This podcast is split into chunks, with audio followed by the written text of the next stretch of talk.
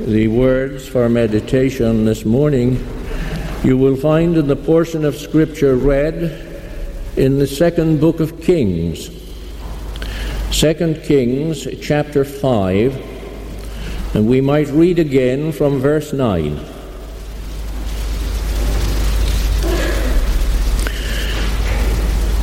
So Naaman came with his horses and with his chariot, and stood at the door of the house of Elisha.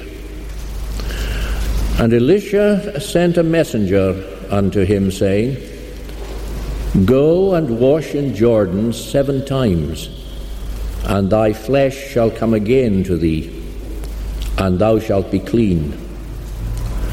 But Naaman was wroth, and went away and said, Behold, I thought, He will surely come out to me, and stand, and call on the name of the Lord his God, and strike his hand over the place, and recover the leper. And the words around which our thoughts will gather for a few moments are two words in verse eleven, words which were uttered by Naaman. I thought, I thought. Without being uncharitable, I think it is true to say that the majority of people in this our day and generation do not think for themselves, whether we like it or not.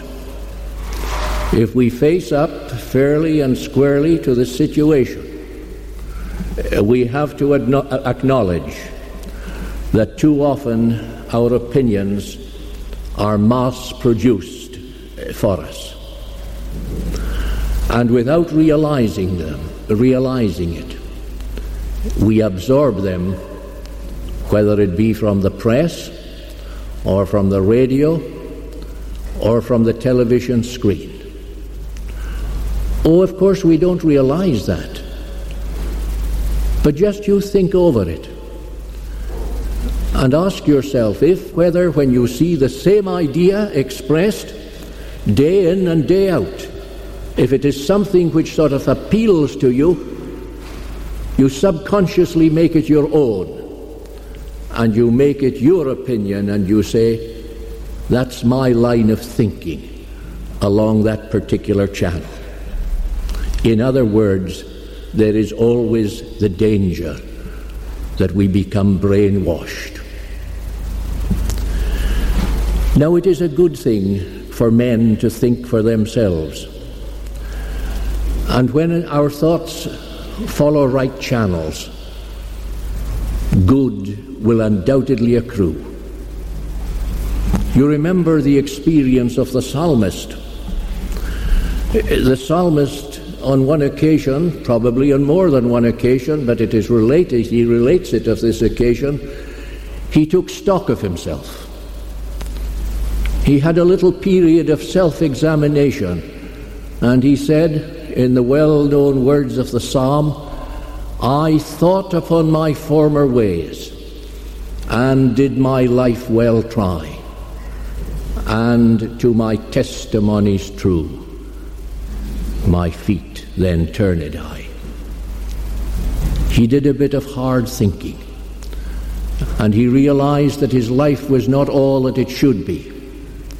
And he realized further that the that the secret of change, of success, as far as his life went, was by following the precepts of God. And so he betook himself to the book of God. And what better recipe could there be for anyone? And we must ever remember that when we do think, our thoughts are limited. My thoughts are not your thoughts, saith the Lord, neither are your ways my ways. For as the heaven is higher than the earth, so are my thoughts higher than your thoughts. We can't aspire to think about certain things which are hidden from our view. But God has given to us minds which we should use, and we are called upon to use them as we journey along the road of life. Sometimes we don't always appreciate that our thoughts are limited, and consequently we dictate to God. And here we have a case in point. Here was Naaman, a mighty man of valor, a great leader, a man, you might say, with, with the world at his feet in one sense. And yet there was one thing which blighted everything. He was a leper. He was in the grip of that loathsome disease. And no matter how much he did, no matter how hard he tried, he wasn't able to rid himself of it.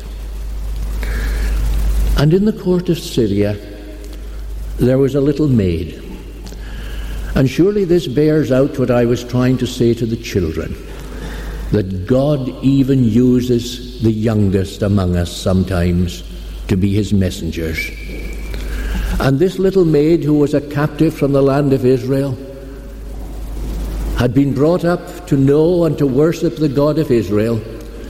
And she had heard about the wonderful prophet who was in Israel, and a message was brought to Naaman that if only he was able to go to Israel, there was somebody there who would be able to cure him of his leprosy.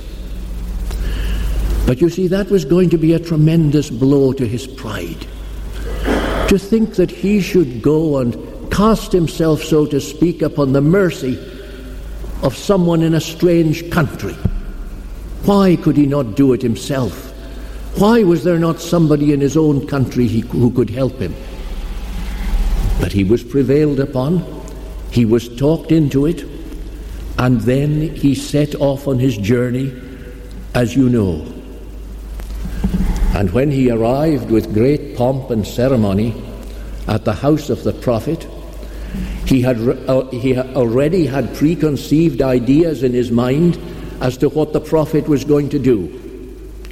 There was going to be quite a, it was going to be quite a spectacular occasion.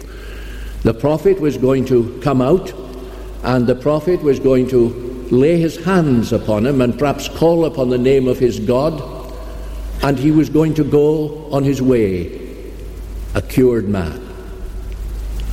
But there was a shock in store for Naaman.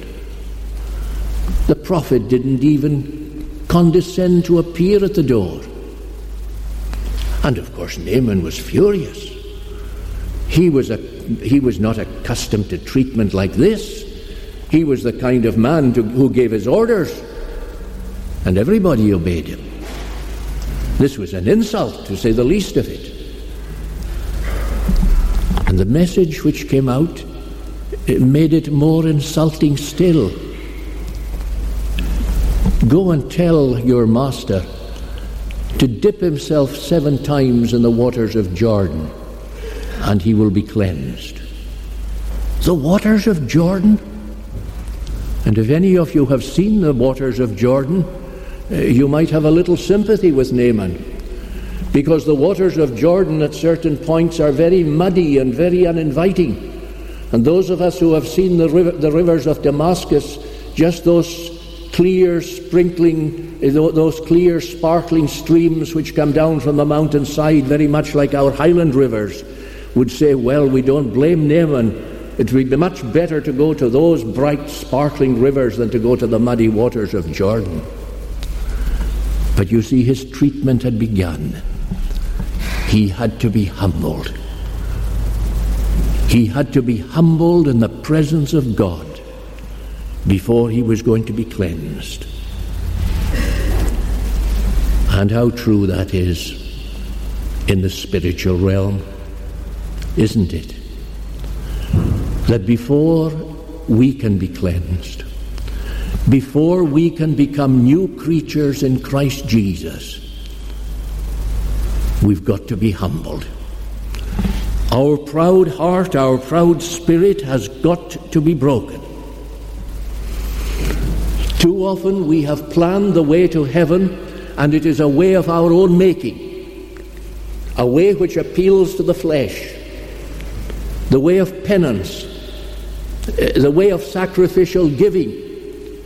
Yes, dare I say it, even the way of regular church attendance. And we think that all those things are going to be counted unto us for righteousness, good though they undoubtedly are. They will never, never save the soul of man. We've got to be humbled in the presence of God. We sometimes pity poor people who make their way to the shrine of some heathen god, sometimes traversing the ground in a very uncomfortable manner in order to do their obeisance there. And you say how futile it is, how stupid, how foolish. How could ever, how could anybody ever think that that was going to avail them anything? And yet is it not true that sometimes we are guilty of the very same thing? Oh yes, in a more intellectual way. We live a good moral life. We try to do our best by our fellow men, and these are all to the good. But this all arises as a result of loose thinking. It's good to think, but we've got to see that our thinking is along sound lines. And these things, I repeat, are the result of loose thinking. There is loose thinking, first of all, about sin. Sin too often is glossed over. It's talked of as a mistake, as something which is very trivial, as something which is very minor, and it is not regarded as an offense against God. Now in the, in the Shorter Catechism, the two aspects of sin are set before us. There is a negative aspect and there is a positive aspect. You remember the answer to the question, what is sin? Sin is any want of conformity unto or transgression of the law of God. There you have the, the two aspects of it. First of all, it's a coming short. And man by nature has come short. And through his instrumentality, he can never keep the law of God. He can never meet up to God's demands and fulfill them. He's a sinner because he comes short. And that holds true of each one of us. But he is also a sinner because he is a rebel. Because he sets himself up in defiance against God. And he says, and this is what the natural heart says, we will not have this man to rule over us. Sin is a transgression. Sin is something which is ugly. Sin is something which mars. Sin is something which stains. Sin is something which sets us up in antagonism, in opposition to God. And not only is there loose thinking about sin, but there is also loose thinking about God. God is regarded, and how subtle the evil one is, because the line which he makes our minds work along is true or partially true. God, he tells us, is benevolent. God is loving. God is kindly. And we cannot deny it. That is true. God is benevolent. God is loving. God is kindly. But he is also a just God. And the demands of his justice have to be met. And it is because of the demands of his justice had to be met that there was, that there was the necessity for Calvary. Or otherwise, the cross would have no meaning. And the sad thing is that all too often nowadays the cross is pushed into the background of our religious thinking. In fact, sometimes it's forgotten or almost forgotten altogether. And great stress is laid upon those things which I suggested, those things which appeal to the flesh, those things which we think that we can do for ourselves. But remember that because our God was a just God, he could not lightly look upon sin. Sin had to be atoned for. And the cross was set up on Calvary's hill. And God so loved the world that he gave his only begotten Son, that whosoever believeth in him should not perish, but have everlasting life. It was he himself who bore our sins on his own body on the tree. And you see, even the disciples failed to realize at one point that Jesus had to die. You remember when they were on the on, on, on the road to Emmaus, and when the wondrous stranger drew nigh, and they got into conversation, and they said, as they talked of what had happened on Calvary, they said, "We trusted, we fondly hoped and expected that it was he who was to have redeemed Israel. And now all our hopes have been dashed to the ground, because we have seen our Lord and Master crucified upon a cross of shame." And he had to remind them that he had indeed redeemed Israel, that he had redeemed Israel with his own precious blood, for his people are redeemed not with corruptible things such as silver and gold, but with the precious blood of Christ. And he had paid the price of their redemption. A newness of life became a reality, became a glorious possibility as we looked to the cross on Calvary. And it was this, exactly the same idea which Jesus Christ had when he said to Nicodemus, "Except a man be born again, he cannot enter into the kingdom of God." You see, we've got to do our thinking along God's lines, in conformity to his will, the way that he has appointed. There is salvation in none other but in the name of Christ. We can be saved by no other name save the name of our Lord and our Savior, Jesus Christ. And talking about dictating to God, is it not true to say that even Christians sometimes dictate to God?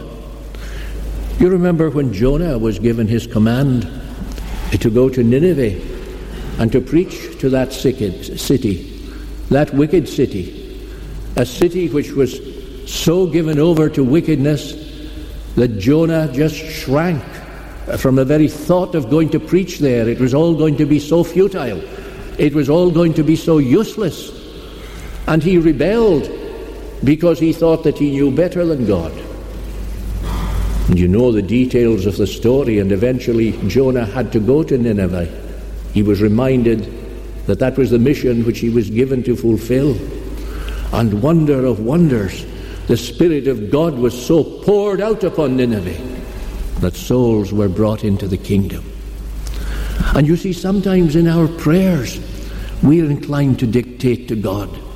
We think that God is going to answer our prayers in the way in which we think is right, not in the way in which he thinks is right.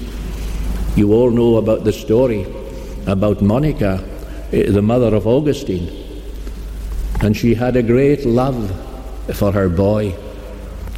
And when she heard that her young son was going to Rome, to that wicked, licentious city, she prayed, and no mother ever prayed more fervently, that her son might not go to, to, to, to Rome, because she trembled for his moral safety. And her prayer didn't seem to be answered. But wonder of wonders, God had a more wonderful way of answering her prayers. And there young Augustine came face to face with the challenge of the crucified. And a mother's prayers were answered beyond her fondest dreams. We have got to learn to get into God's channel, to let our thoughts run parallel with the thoughts of God as far as that is humanly possible, always remembering that his thoughts are higher and that there are certain mysteries which we cannot understand, but always remembering that as we submit to his will and seek to do his will, then we have the assurance of his presence and of the blessing which he alone can give. Sometimes, sometimes the question is asked, and asked quite sincerely,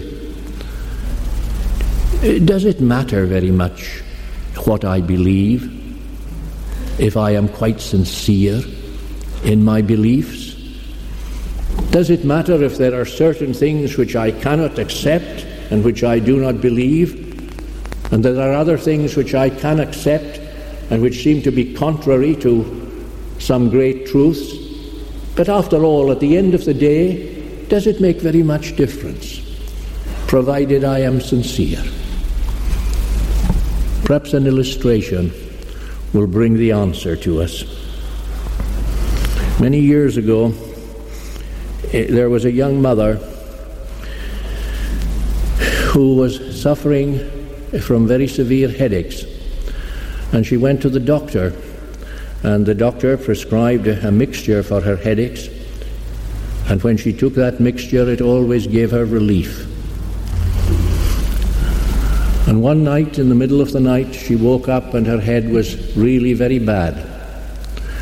She didn't want to put on the light because she didn't want to disturb the young children, and her husband was also there. She got up and she felt about in the dark. She went through to the bathroom. She went to the medicine cupboard. She knew exactly where the bottle was because she always put it in the same place. She put out her hand. She felt the bottle. She took some of the mixture. She went back. She lay down in her bed and she fell asleep.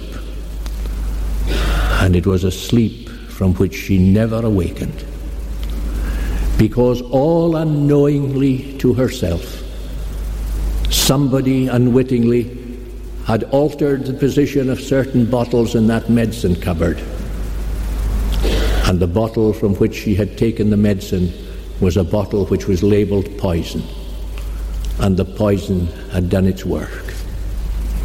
She was perfectly sincere in believing that she was doing the right thing. But did it make any difference? Did her sincerity make any difference? Did it make any difference to her husband and to the young family whom she left behind that she thought she was doing the right thing, and all the time she was doing that which was wrong? My dear friend, I think you've taken the point. It's going to make a tremendous difference at the end of the day if all that we can offer when we appear before our Maker is the shreds of the last few sermons which we have heard, or some good works which we have sought to do. If we have never rested upon the sufficiency of Christ's promises, no matter how sincere we may have been in our lives, no matter how devoted we may have been in the service which we have given to others, Christ will undoubtedly have to say, and how terrible those words are, "I never knew you." I think, would it be a good thing for all of us this morning if we were going to sort of face up to our responsibilities, if we were going to take a good hard look at our lives and ask ourselves upon what we are resting? And God grant that we may be able to say, on Christ the solid rock I stand. All other ground is sinking sand. And if we have Christ, that is what matters. That is what counts at the end of the day. That is the right way to think. God grant that we may look to him and rest on the sufficiency of his promises. Let us pray. O Lord our God, we know that thy thoughts are higher than our thoughts, and there is so much which we cannot understand, so much which thou hast not seen fit to reveal to our gaze.